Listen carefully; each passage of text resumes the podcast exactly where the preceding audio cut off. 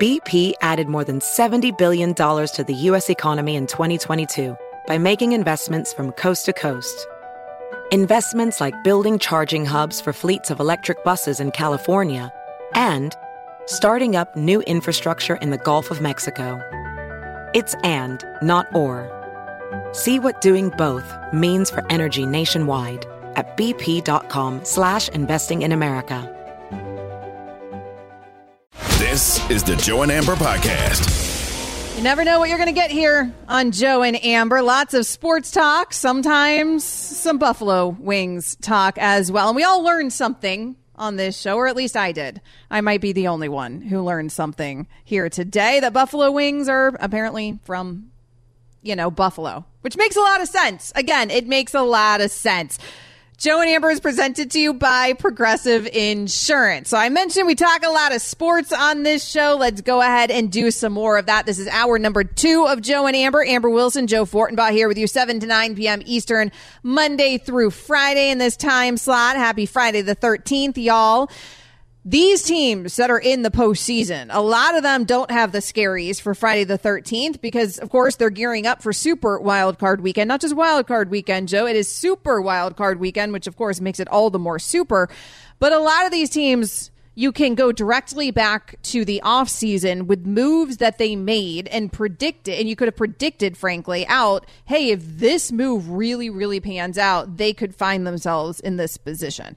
I would say one of those moves that was more of an in season move that I think was frankly the best move of the entire season was for the San Francisco 49ers. Because what the 49ers have done this season and with all of their quarterbacks going down and them having to deal with that adversity, Christian McCaffrey bringing him in mid season was an unbelievable move for the San Francisco team that right now has Mr. Irrelevant playing under center and he's playing so well with weapons like McCaffrey that people have the 49ers possibly being in a Super Bowl like it ain't no thing, which frankly continues to surprise me just considering that they are now in their third quarterback of the season.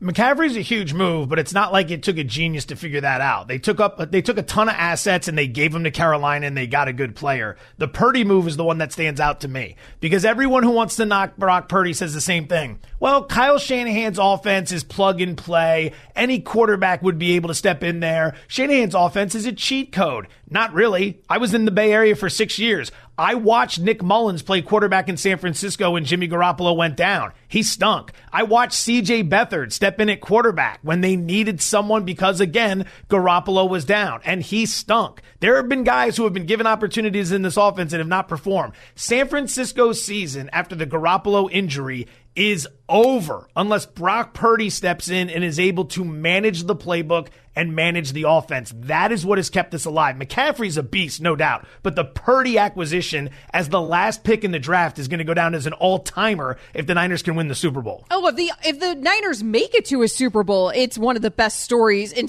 in NFL history. I'm if they win the Super Bowl, like this eclipses the Tom Brady story. We made this huge deal about Tom Brady. And I get Tom Brady has 7, but we make this huge deal about Tom Brady in the 5th round. This is Mr. Irrelevant.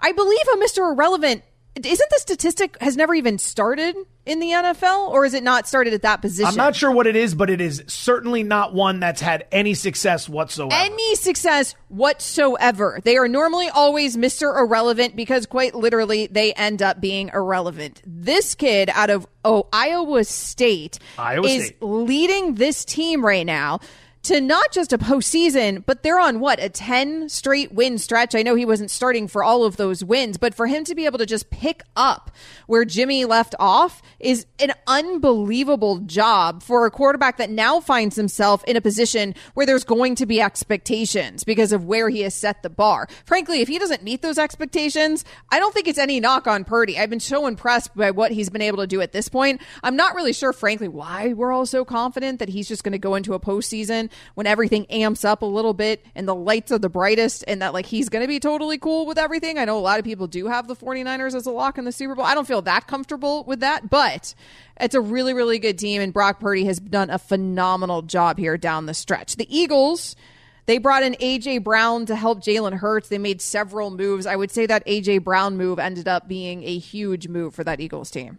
AJ Brown, and then on top of that, it would be the fact that the offensive line got healthy. They had so many injuries last year. Jalen Hurts was under duress. When you have a young quarterback and you're trying to figure out whether or not he's the franchise guy, whether or not you're going to want to pay him, you got to make sure you protect him and you got to make sure you give him weapons because that way you can find out what he's got. There's no point in drafting a kid in the top five or first round or early in the second saying, you know what, maybe he's the guy, and then surrounding him with nothing for three to four years and then having to figure figure out whether or not he's any good. It's the worst business you can do. So for the Eagles, credit to them. They saw Hurts in action one year. They realized Offense isn't great. We battled some injuries. They got healthy along the line. They bring in a big play wide receiver to go alongside DeVonta Smith, a first round pick out of Alabama. And boom, now all of a sudden they've got an elite offense. So Hurts has been put in a great situation to succeed. That move was worth every penny. And that move probably got the general manager of the Titans fired because it was the game after Tennessee got blown out by Philly and AJ Brown had a big game where the Titans fired their general manager after they had just given him an extension.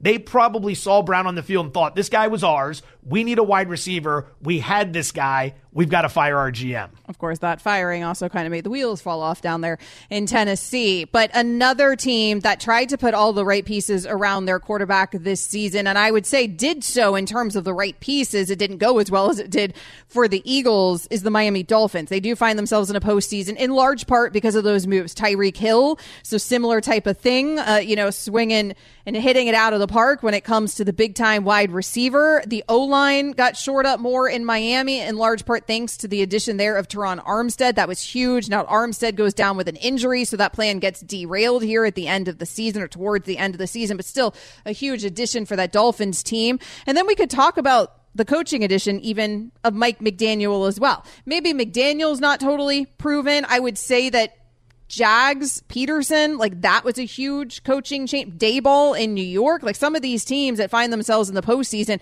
their biggest move was easily that coaching staff. In hindsight, the stupidest conversation we all had back in the summer was over Tyreek Hill signing in Miami. The first stupid part of that conversation was, what does it mean for Patrick Mahomes? And the second part of that conversation that was really dumb was whether or not Tyreek Hill will succeed with Tua Tagovailoa because he really benefited from playing with Patrick we had Mahomes. That conversation maybe 150 times Everybody. over the summer on ESPN Radio. Everybody had that conversation. You know what ended up happening? Let's start with Hill. He goes to Miami. He he catches a career high 119 passes for a career high 1710 yards. He's fine. Let's look at Mahomes, number 1 seed in the AFC, favorite to win the MVP award. He's fine. Like never in the history of sports talk can you go back a few months and say what a waste of time that conversation was because everyone turned out to be just fine. Everyone's balling.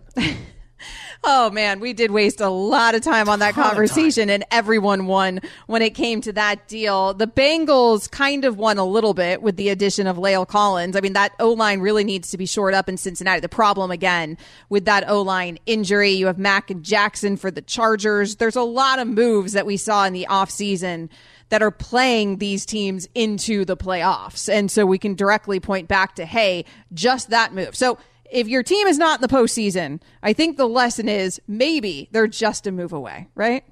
I mean, Christian Kirk to the Jaguars was a huge signing. Again, young That's quarterback, give him a weapon. Kirk caught what? Uh, he balled this year. I had the numbers right in front of me. Now I can't find him anywhere. 84 catches for 1,100 yards and eight touchdowns. That was outstanding. Alex Cappa, the offensive guard the Bengals signed away from mm-hmm. Tampa Bay. Like you look at that move and you think, eh, offensive line, I can't really quantify what he does. Look at Tampa Bay. Brady's been under duress all season. He would love to have Alex Cappa on his offensive line.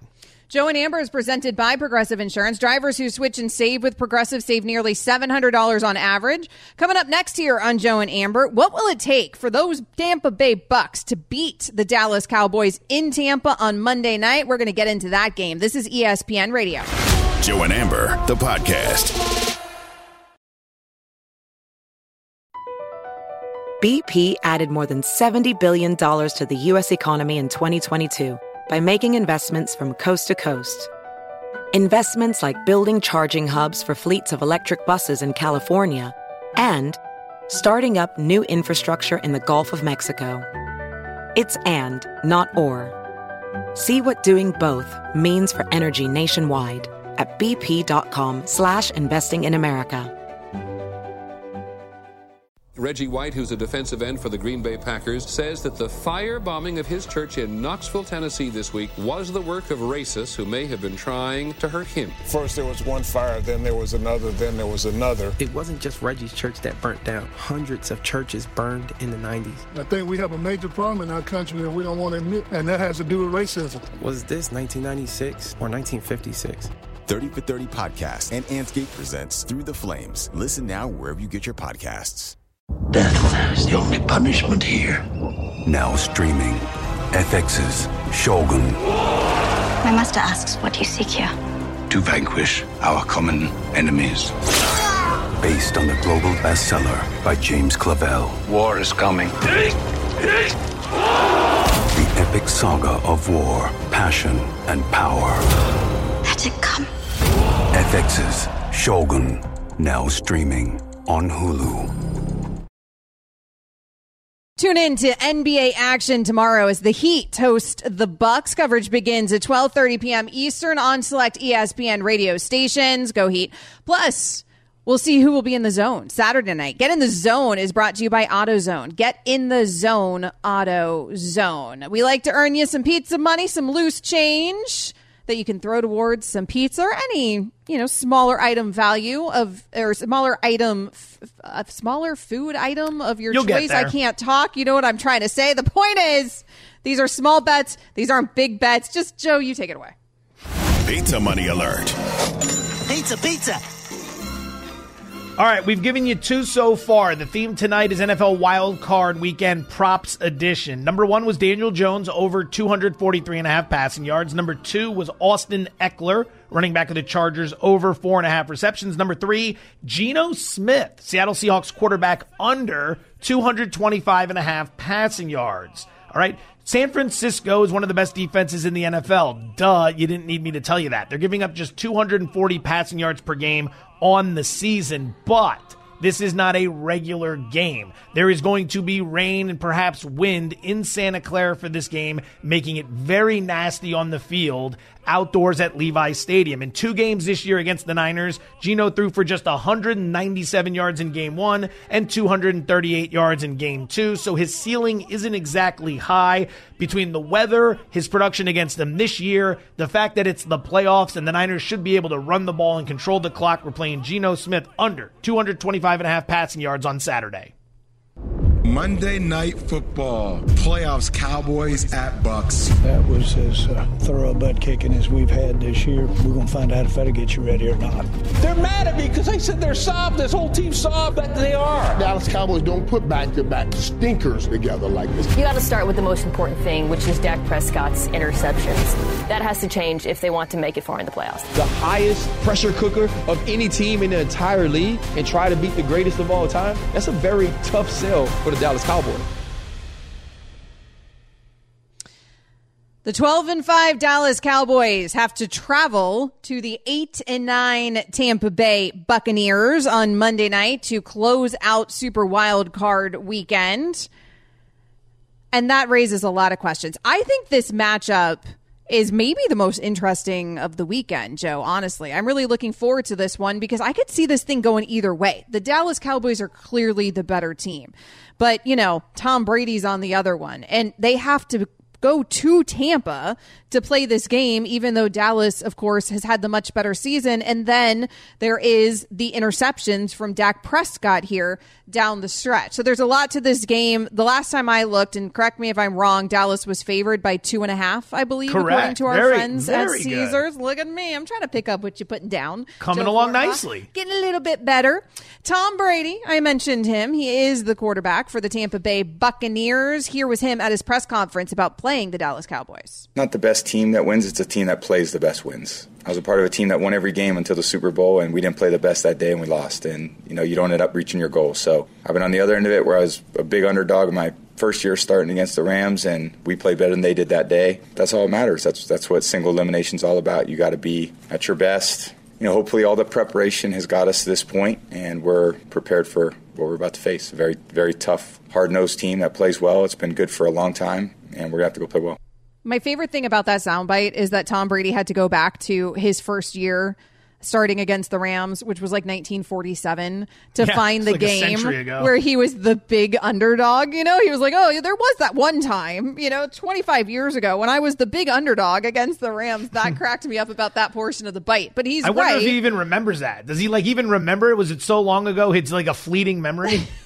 well, he does reference it there because it seems like he was upset that he was the underdog. Like I was Right. undervalued. Everyone was overlooked. Everyone was sleeping on fifth rounder Tom Brady over here in that Rams game back then. Took it personally. I took it personally my first year there starting. Uh, so Tom Brady has been through all of it before. We know that he's not going to be intimidated by the fact that the Cowboys are coming in with a far fancier record and that they're coming into Tampa favored on the road. But the reality is what Tom just said is true, where he recognizes, hey, the Cowboys have been the better team this season, but all that matters is who actually plays better on Monday night. Is there any chance that could be the Tampa Bay Bucks? Yeah, without question. I mean, the Cowboys are coming into this game in really poor form. Last five games of the season, they barely got by the Houston Texans. They went to Jacksonville. They blew a 17 point lead and lost in overtime. They beat Philadelphia with Gardner Minshew barely by six points in a game where they were pretty big favorites. They played Tennessee on a Thursday night where they won 27 13, but it's a bit misleading. That game was more of a grind early on than people realize. And Josh Dobbs was starting at quarterback, and half the Tennessee defense was injured, along with Derrick Henry. And then the final game of the season, you lose 26 to 6 to the Commanders. I know they really weren't motivated for that game. Prescott did play. He was 14 of 37 for 128 yards with a touchdown and an interception. So when Brandon Staley's talking about being in form for the Chargers going into the playoffs, this is a team that's not in form. I don't know how you lay the two and a half points with a team that's playing like this, with their postseason track record against this Tampa defense, with a quarterback who's turning the ball over like crazy. Prescott's got 15 interceptions this year. That's tied for most in the NFL, and he missed five games, which is just incredible when you think about it. On the other side, how do you back Tampa Bay? Because every time I ask that question, everyone brings up Tom Brady, right? Oh, it's Brady. Brady's the quarterback of the 25th ranked scoring offense that has hung 30 points in two of 17 games this season. T- stop telling me about Brady. I know he's good. I know he had a good year. It's not a great offense. Okay, uh, that's true, but that's not completely fair to Brady because we are talking about the player that it wasn't on him. He wasn't the sole reason. He wasn't even really any of the reason that the Bucks were that bad when you pull the numbers in terms of offense. This is not Tom Brady's best year, but this ain't a terrible season by any means from Tom Brady. I mean, you and I have mentioned it numerous times. When you pull the stats, he was actually pretty surprisingly good this season. And then if you factor in the fact that he's 45 years old and doing it, it's like ridiculous. He should be graded on some crazy curve where uh, Patrick Mahomes cannot possibly compete. Because, like, Patrick, let me know when you're 45 and you're out there doing it. You know, as, as a woman in her 40s, Joe, I'm just, I marvel at that. It's really unbelievable. But I will say that the rest of this Bucks team feels very problematic to me. So on paper, I'm thinking, yeah nod to Dallas. Dallas is the better team. It's very easy to see. They've been the better team all season. Tom Brady and the Bucks would not be in this situation if not for the fact that they play in a trash division. That's just the reality of the situation. The Cowboys have had to fight for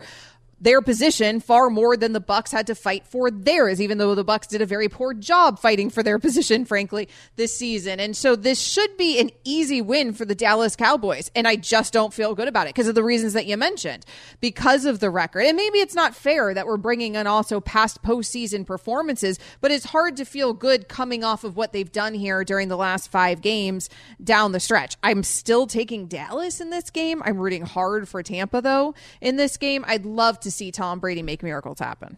That sets up a hell of a conflicting night for you on Monday. You're picking one way, you're rooting for the other. Like, It's this a- is a no, it's- miserable it's- experience. It's old, no, it's the old win-win. It's the old win-win. Yeah. Because I love being right. There's few things in life I like more than being right. So if Dallas wins, I'll be like, ah, I was right, you know, and I'll feel good about it. But if Tampa wins, because that's the team I'm actually going to be rooting for in that game, I'll be like, oh, great, look at look at old Tom out there, still going. That's what we call the old emotional hedge in gambling. You bet against your team so that you either A, make money, or B, are happy because your team's advancing. I had quite a bit of money against the Philadelphia Eagles when they were in the Super Bowl. I had never been happier to lose a bet in my life. That's a, a, very smart way to do it. That is a very smart way to I don't play know about it. smart. I don't know about smart. Well, that's smart from an emotional perspective. You always have to protect your emotions when it comes to these games. That will be certainly be an emotional one on Monday night. Coming up next here on Joe and Amber, what will be the biggest X factors in these this weekend's games? We're going to talk about it. Joe and Amber's on ESPN Radio, and you can listen to us on the ESPN app. Joe and Amber, the podcast. Amber Wilson and Joe Fortenbaugh hanging out with you. You can always get in touch with him on social media at Joe Fortenbaugh. You can get in touch with me as well at Amber W Sports. Joe and Amber is presented by Progressive Insurance. Looking for a career that you're going to love with flexibility, great pay, and benefits in one of the country's top workplaces? Come join their growing team. Go to progressive.com slash careers and apply online today. So we've got Super Wild Card Weekend coming up this weekend. Big, big, big weekend, Joe, in the NFL. I want to talk about what the X factors of these matchups are. Let's get started. Seahawks at 49ers. Seahawks at 49ers. If you had to put your finger on one thing that's going to determine this matchup, what would it be? The weather. Seattle relies heavily upon its passing game. That's why Geno Smith is your favorite to win comeback player of the year. But it's supposed to be very rainy in Santa Clara on Saturday. You could have some wind as well, which plays right into the hands of the San Francisco 49ers, who bring A, an elite defense to the table, and B, a run heavy rushing attack that is very difficult to defend. Weather's going to be the X factor Saturday morning in Santa Clara. I don't have any reason to believe that Brock Purdy won't be able to handle the moment in the postseason, especially when we're talking about a wild card game. But it is different when you're one and done, right? And when you're talking about a postseasons type stage. And we are talking about the guy that was barely drafted. I mean, that's just the reality of it. It's hard for anybody, any rook to come in, anybody to come into that situation at that position with those expectations and get it done. I am curious to see how he handles it. I do think at some point that will end up being the largest factor. Maybe the weather, like you said, is a more easy one to point to here for the wild card round, but I still think how Brock Purdy handles this postseason, I think is going to end up being a huge factor for how this goes. I just don't know if it's as much of a given as everyone thinks it is that he's just going to look the same here in the postseason as he's looked here here down the stretch in the regular season, which has been phenomenal. What's next? Chargers at Jaguars. Chargers Jags is an interesting game. One of those games that I think we could see an upset. What do you have here as the X factor, Joe? Chargers fourth down execution. Everybody knows Chargers head coach Brandon Staley loves to get aggressive on fourth down. And believe it or not, whether you understand analytics or not, he's often making the right decision. The problem is the math never works out for him because the Chargers execution on fourth down is horrific. Like this, they should be converting way more than they actually are. So in this game, Staley's clearly going to get aggressive in these situations. Whether or not they are able to execute will be the difference in the game. I was also going to go with Brandon Staley and his decision making. I think that's an easy one to point to. Uh, the Chargers I think should be able to be the team that gets it done here, but if things could go horribly awry if Brandon Staley takes too many chances. I think it's interesting there. You mentioned the analytics because I always read that as well about Staley's decisions that actually, according to the analytics, he is making the right decision that you're supposed to go for and it doesn't ever pan out. So when you read the analytics, like is he making, he's just using analytics overall, right? I feel like if you pull the analytics for the Chargers specifically though, they would say a different story because they're never executing properly. Like you said, on fourth down, right? Like at some point, the numbers have to change based on your particular specific team, don't they? Like you have to factor that into the decision making. Like intelligence intelligent people understand it's not about the results, it's about the process. Focus on the process, get the process right, and the results will come. Well, the idiots who watch Brandon Staley's decision making always focus on the results. Forget about those people. Focus on the process. The process is right. The problem is they're so flawed in their execution when they get to it, they just can't figure out how to convert a lot of these, but they are making the right decision. So again, whether or not they convert is going to be the difference in this game against Jacksonville. But if the execution is flawed, then the entire process feels flawed to me, I guess is my point.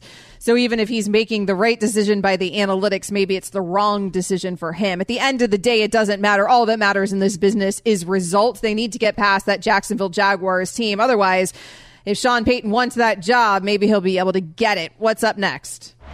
Dolphins at Bills.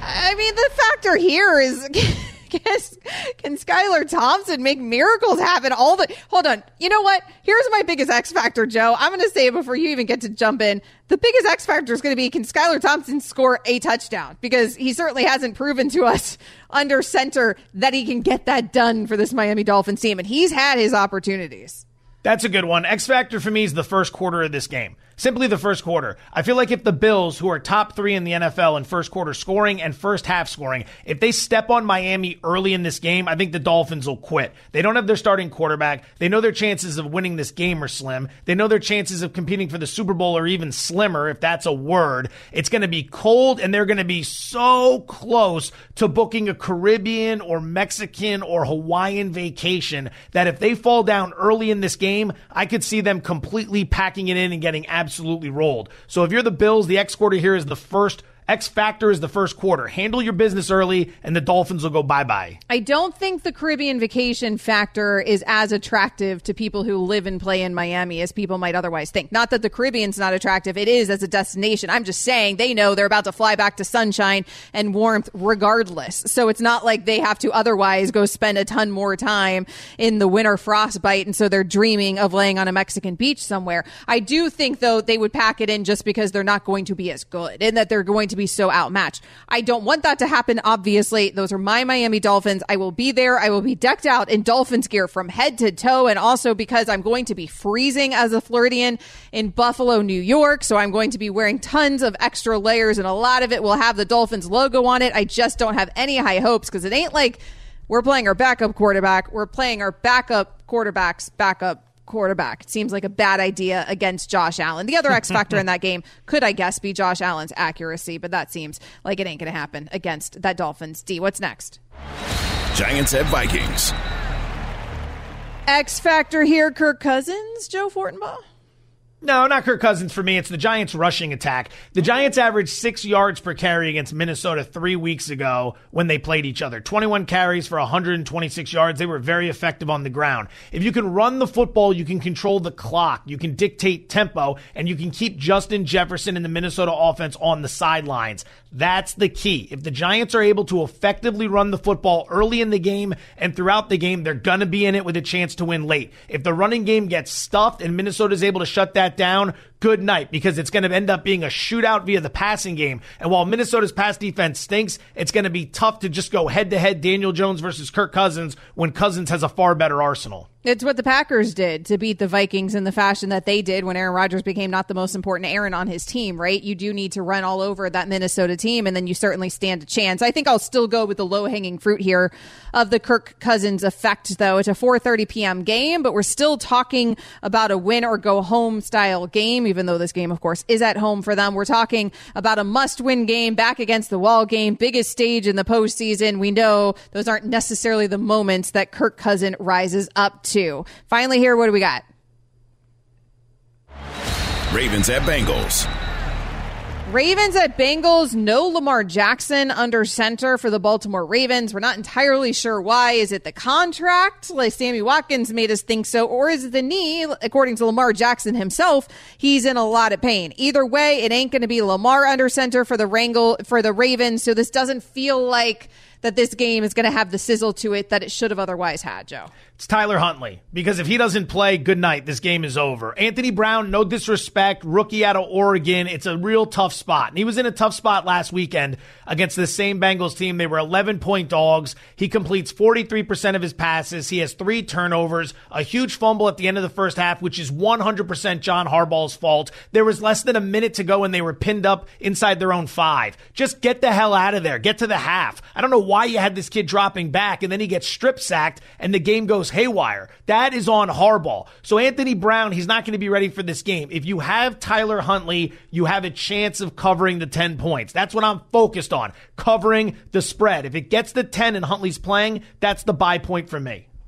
Tyler Huntley is certainly the biggest or bigger X factor, I would say, in this particular matchup. I do think the fact that La'el Collins is injured for that Bengals O line is a huge loss for them this postseason. I know a lot of people think that the Bengals are a rolling and so they're going to be fine. We've obviously so, seen Joe Burrow and the Bengals do it last postseason. I just think that line, those line problems might catch up to them again. This is a very different line without Collins on it. That concerns me for the Bengals moving forward, but I would think Huntley is the bigger X factor in this particular matchup. A matchup I'd be way more excited about if we got to see Lamar Jackson under center. I don't know when we're going to see Lamar Jackson again under center for these Baltimore Ravens. It'll be interesting if that is their last game, Joe.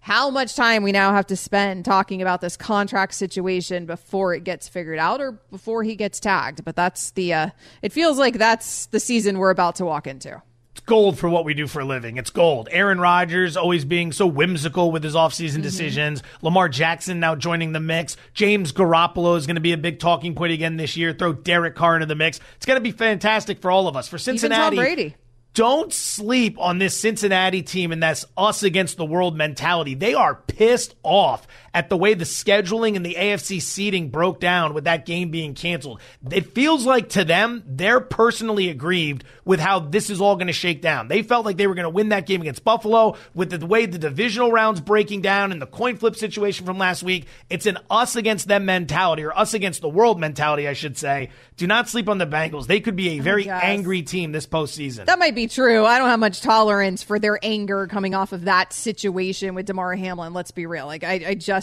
I just don't really care about it. I don't have much time for it. I understand it that they feel like they're getting the short end of the stick when it comes to that, but somebody had to. And if only one of 32 is upset with the decisions that the NFL had to make coming off of that situation, then I think the NFL probably did a pretty good job. Joe and Amber is presented by Progressive Assurance. Coming up. It's your turn to give us your hot takes. This is the time in the show that we like to hear from you. We've already heard from many of you throughout the show today. We always appreciate your phone calls. We love when you try chime in, so go ahead and do it. Triple eight say ESPN eight eight eight seven two nine three seven seven six. Anything you want to talk about, hit us with it. Joe and Amber, the podcast. 7 to 9 p.m. Eastern, Monday through Friday on ESPN Radio, always here at this time for you. And we are coming down the stretch here on Joe and Amber. One of the things that we do on this show is several times a show, we try to earn you some pizza money. Let's do it. Pizza money alert. Pizza, pizza. Fourth and final pizza money of the night.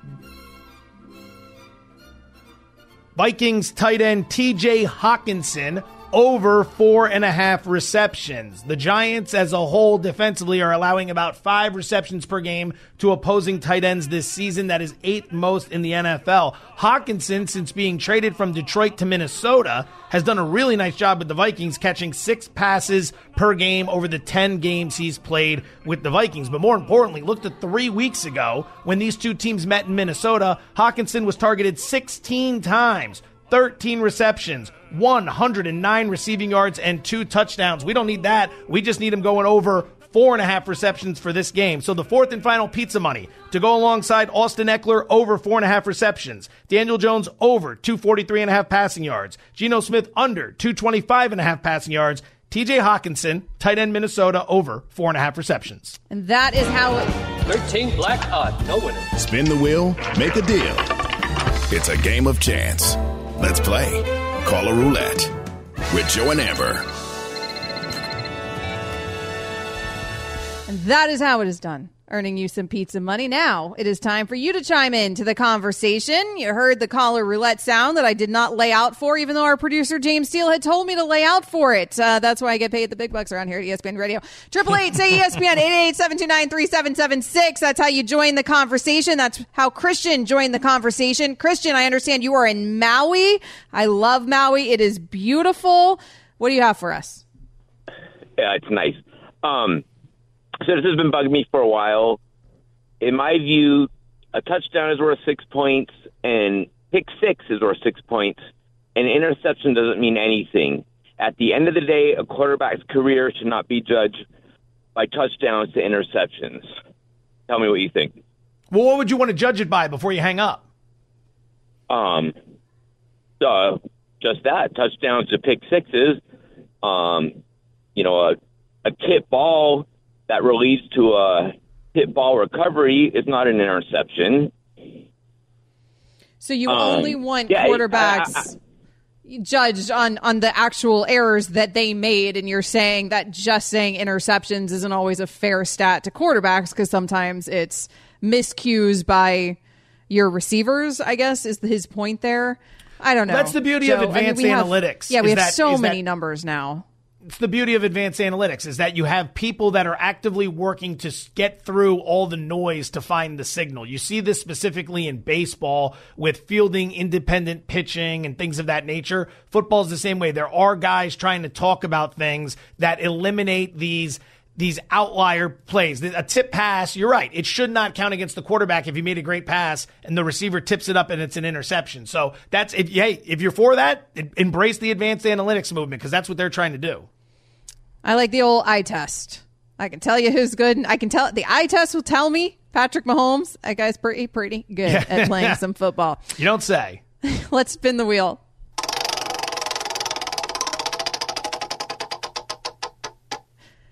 Kevin is in a place I get nervous before I say the name of because people who live there get very angry at you if you don't say it properly. Louisville? Did I say it right? Louisville? Yeah, well, I normally go Louisville. Louisville, but people get mad at me. What's up? Kevin? Louisville. yeah, it, it's fine. There's when you come into the airport, there's about uh, seven or eight different pro- uh, pronunciations on the wall, so obviously nobody gets too upset about it. Um, I just, wa- I just took a little bit. I, I wanted to explain something because there's not, there's not an outrage. There's just a feeling of um, disenchantment with the NFL, and I'll tell you why. As a Bengals fan, lifetime Bengals fan, is that the Bengals did the right thing. They showed a ton of class, and the response was that the all, and you said one out of 32 teams would be upset, but they didn't have to be. The, the there didn't have to be anyone because the whole coin flip thing and you know the seeding with if we do end up playing the Bills, I don't think it's going to matter. I think we might be able to go in there and beat them anyway. But my point was that they managed to make all kinds of exceptions for every other team except for the Bengals. And that's the reason why the Bengals fans were upset. I mean, it, it's not that, you know, they could have played a neutral site game for the AFC, uh, you know, for the two versus three game, if if that's what it came down to. I just don't. That's the part that people didn't understand. We had a we go by winning percentage, except if it's the Bengals, then we'll do a coin flip. Like I mean, I in in my viewpoint, Joe, and I understand the Bengals' argument is, hey, the rules say the winning percentage, and you're not going by winning percentage here. There's an easy way to do this. I mean, the NFL is saying like, hey, this game wasn't played, which affects everyone's winning percentages, and so we're going to find a way to do this because some of these teams have played more games than others, and so the winning percentages are affected by that as well. I I don't know. I mean, I, I'm not sure that there was a scenario. We had gone through so many different scenarios and so many things that the NFL could try to do. And it seemed like no matter any way they were going to slice that pie, somebody was going to be slightly more, you know, messed over in the situation, so Sure, but one thing you could have done was included Cincinnati in the three team conversation about the neutral site game. Rather than just saying Buffalo, Kansas City gets a neutral site, you could have also said, yeah, and if Cincinnati plays Kansas City, that's also a neutral site game. They I mean, could do have we done think that. that. the NFL had like a vendetta against the Bengals, though? What would be the purpose of that? No, it's just a fair gripe if you're a Cincinnati fan. You're sitting there saying, we were up 7 3. We were at home. There's a chance we win that game. And if we do, we've already beaten Kansas City. How come the Bills get the opportunity to tie the Chiefs and then play on a neutral, but we don't have the opportunity to play on a neutral? That's how any fan base would react in that situation, fair or not. It's why they're called fanatics. They're not called uh, high level intellectuals that no one's sitting there slicing and dicing every single angle. And l- let me make it clear, I'm not putting anyone down. I am one of these fanatics as well. I don't think at all with my head when it comes to this stuff. But the reality is, you know, if you're a fan of the Bengals, you have to look at this situation and say, yeah, we kind of got jobbed a little bit. So we have one minute left. We've got to get to some of these picks, though, Joe, because apparently all of the teams, all of the shows, rather, are now competing against one another here on ESPN Radio with our picks for this weekend. So we got to quickly go through these because you and I have to come up with what our picks are going to be. Seahawks at Niners, Niners favored by 10. I like the Niners. I'm okay with that. Chargers at Jags, Chargers favored by two. I like the Chargers. I'm okay with that. Dolphins at Bills, Dolphins favored by 13. You Bills favored by 13. You can pick that one. I mean, Bills. I, I said Bills favored by 13. Thank you for the correction. I like the Bills. Uh, Giants. I hope I'm wrong. Giants at Vikings. Vikings favored by three. I'm with Big Blue here. I like the Giants. Really? Okay. Kind of like you the can have it. Vikings. Hey, we I'm can not go gonna fight you on Giants it. if you want. That's fine. We can go Giants if you want to get crazy. Ravens at Bengals. Bengals by uh, favored by seven. We got to take the Bengals because that market move is nine and a half now, so it's value at seven. There you have it. Only one upset coming your way. This has been the Joe and Amber Podcast. You can listen to Joe and Amber live weeknights from 7 to 9 p.m. Eastern. Plus, you can listen on the ESPN app, SiriusXM Channel 80, or on your smart speaker. Joe and Amber, the podcast.